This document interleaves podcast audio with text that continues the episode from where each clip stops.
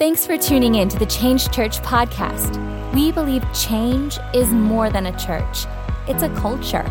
And we are living out our purpose so that others can find theirs.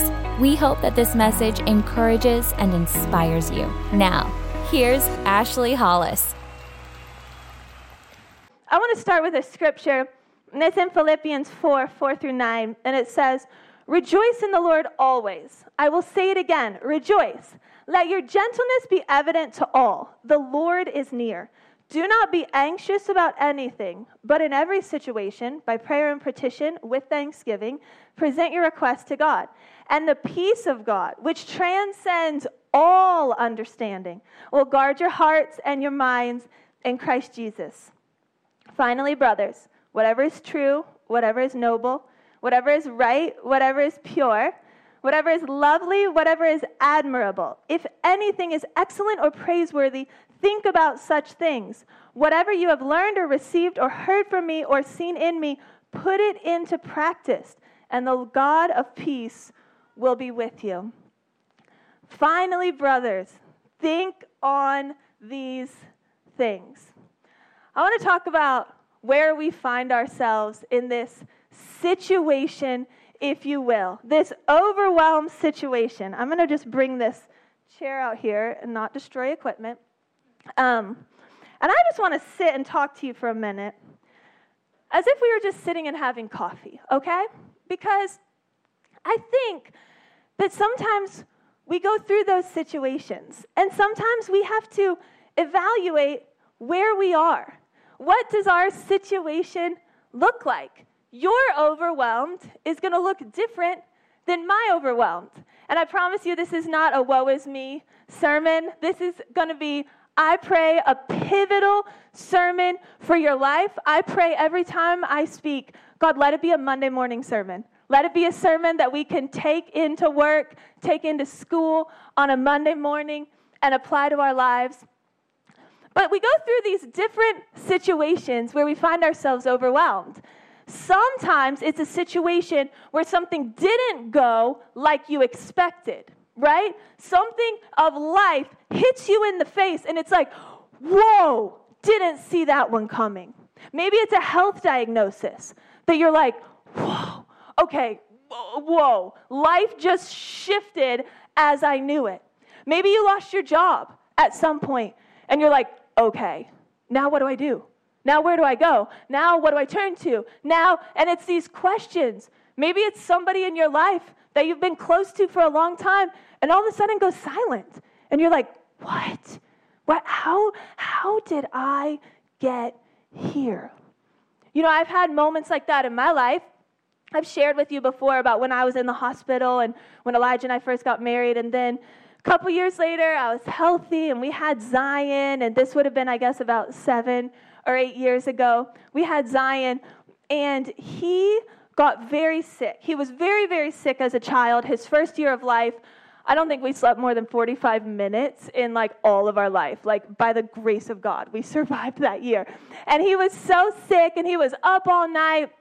And I remember this one point, he was almost one, and he got sick with the norovirus, right? It, it made me think of it with this whole coronavirus and the flu and everything going around. And Zion got really sick with the norovirus, which at the time was like the cruise ship virus, was the nickname for it. And so you would get it and it would just travel through so quickly. And so he got very sick and he was like maybe nine months old and he had to be hooked up to an IV. And so we had to stay in the hospital for a little over a week. And because this norovirus was so contagious, he had to be quarantined.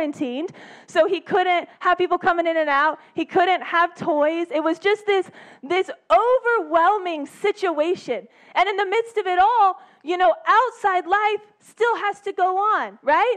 Elijah still has to work. I still have to figure out what's going to happen in life. And it's this overwhelming, like, if you have kids, you understand. It's like, God, I don't want to have to see my kid go through this. God, please, I know you love him more than even I love him.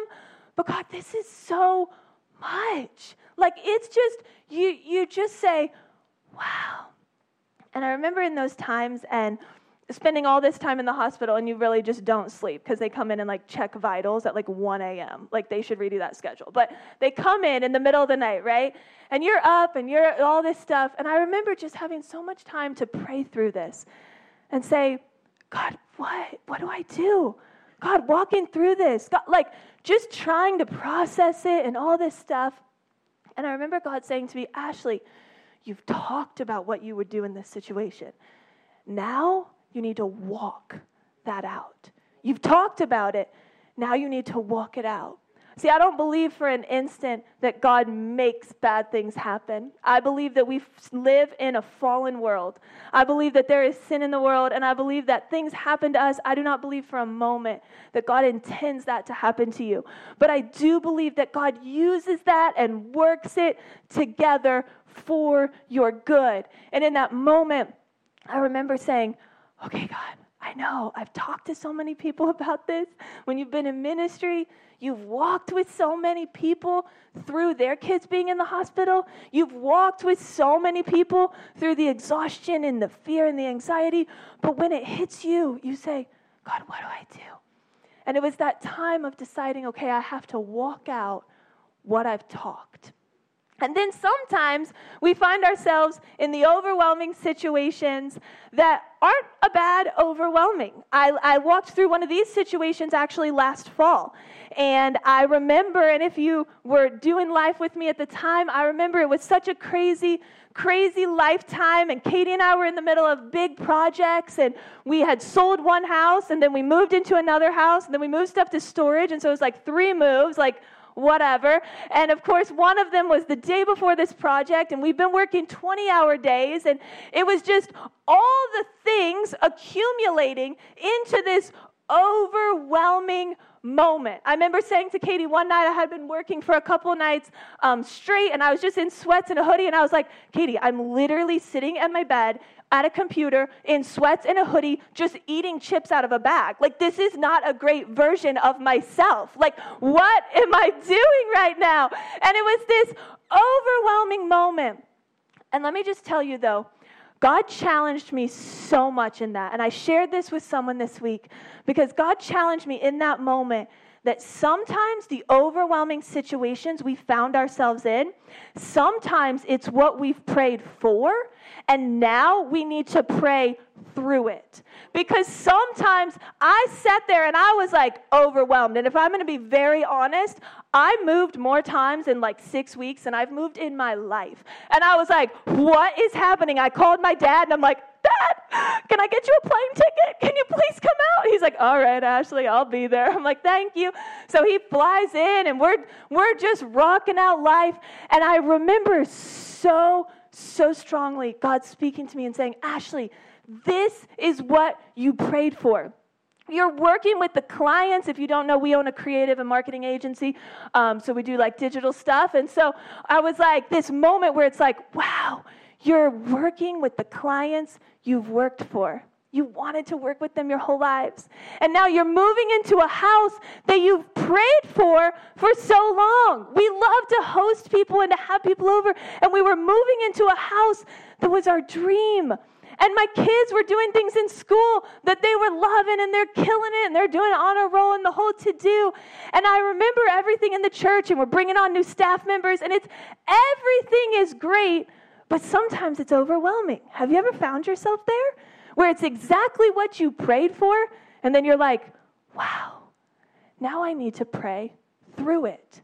Now I need to walk through it. Sometimes we stop at the pray for and we don't pray through. We pray and we pray, and God bless me, and God bless me, and God grow my business, grow my business. And then our business grows, and we're like, oh, God, I'm exhausted.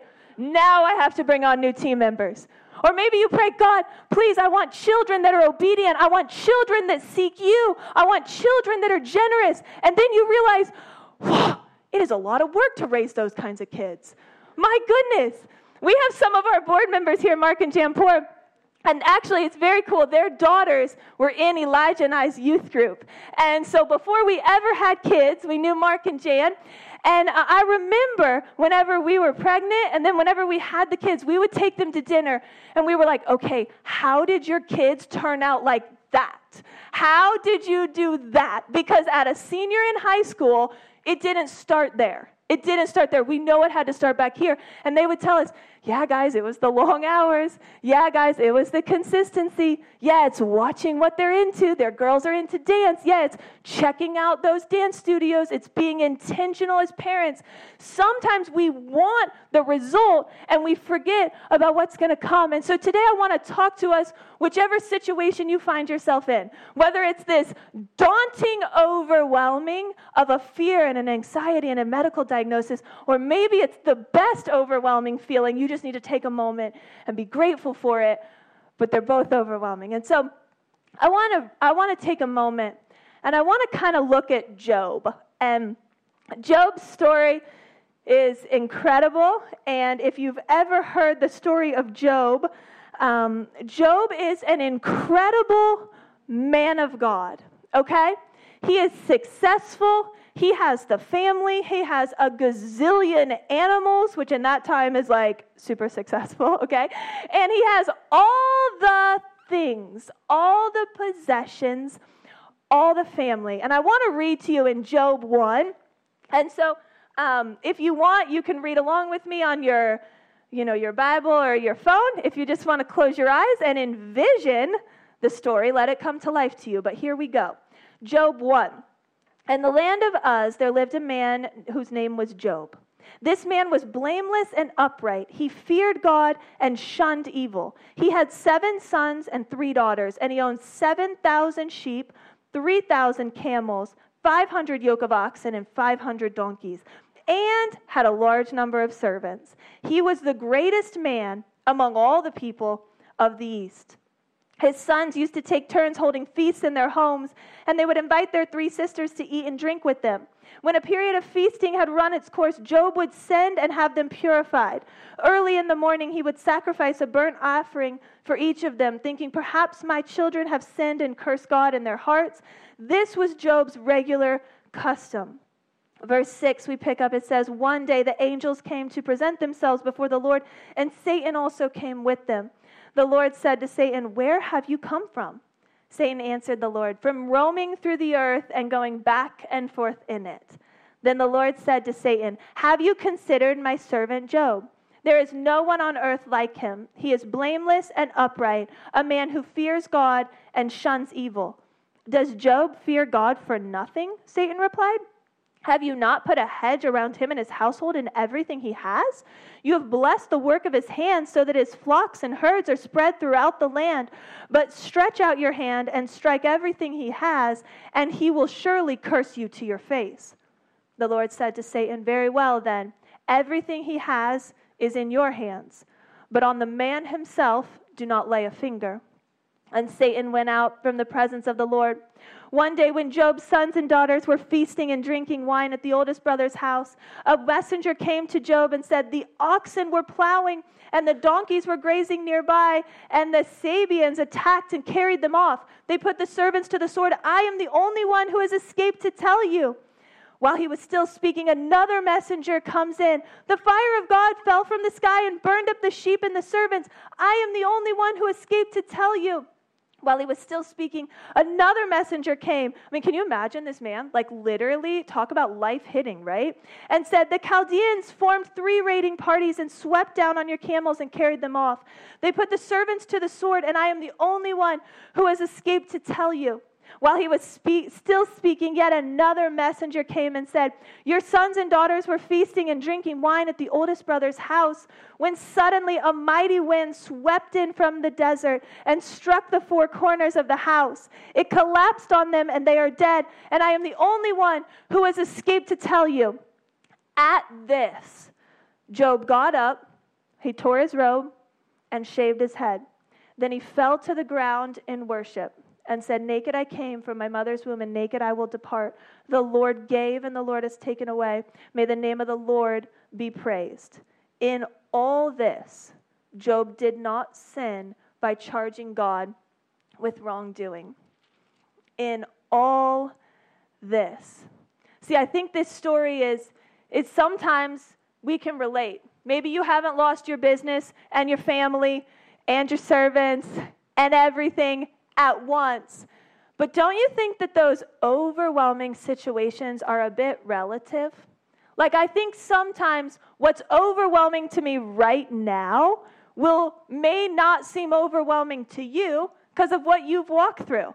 And maybe what you're walking through doesn't seem overwhelming to me because it's relative. But what we can learn from Job is the principle of how he reacted to an overwhelming situation. You see, in chapter 2, it goes on and it's Job's second test. And I'm not going to read that whole chapter, but I encourage you to read it because it talks all about what else he lost, what else was taken away. And in the end of that chapter, it says Job 2:11, when Job's three friends and it names them heard of all the troubles that had come upon them, they set out from their homes and met together by agreement to go and sympathize with him and comfort him. When they saw him from a distance, they could hardly recognize him. They began to weep aloud. They tore their robes, sprinkled dust on their heads. Then they sat on the ground with him for seven days and seven nights. I've, I've really been digging this story apart, okay? And I've just been diving into it. And there's a couple things I want to challenge us with that we can learn from Job. The first thing is, I think it's incredible that in the beginning of Job's story, we find out how successful he is. Yet, in the midst of all that success, in the midst of everything he has going for him, the Bible still says that he was upright. He was blameless. He worshiped the Lord. You know, I would venture to say sometimes it's more natural to seek and worship God in our down times than in our high times. Because in our high times, it's really easy to say, things are going great. God's just providing. da da da da da. Wow, I'm just killing it today. Like, you ever had those moments where you're like, wow, life is going good. I am on top of the world. And I wonder what principles what practices Job had set in place while he was on cloud nine, while he was the top man in the East, while he had everything at his disposal. What had he set at his foundational core that then he fell to in his time of overwhelming, in his time of despair? He fell to worship. Meaning, worship was what he had done through his whole life, and worship was what he fell to in that overwhelming time. You know, in that last verse in, in chapter 1, we see five verbs that Job did. Job got up, he tore his robe, he shaved his head, he fell to the ground, and he worshiped.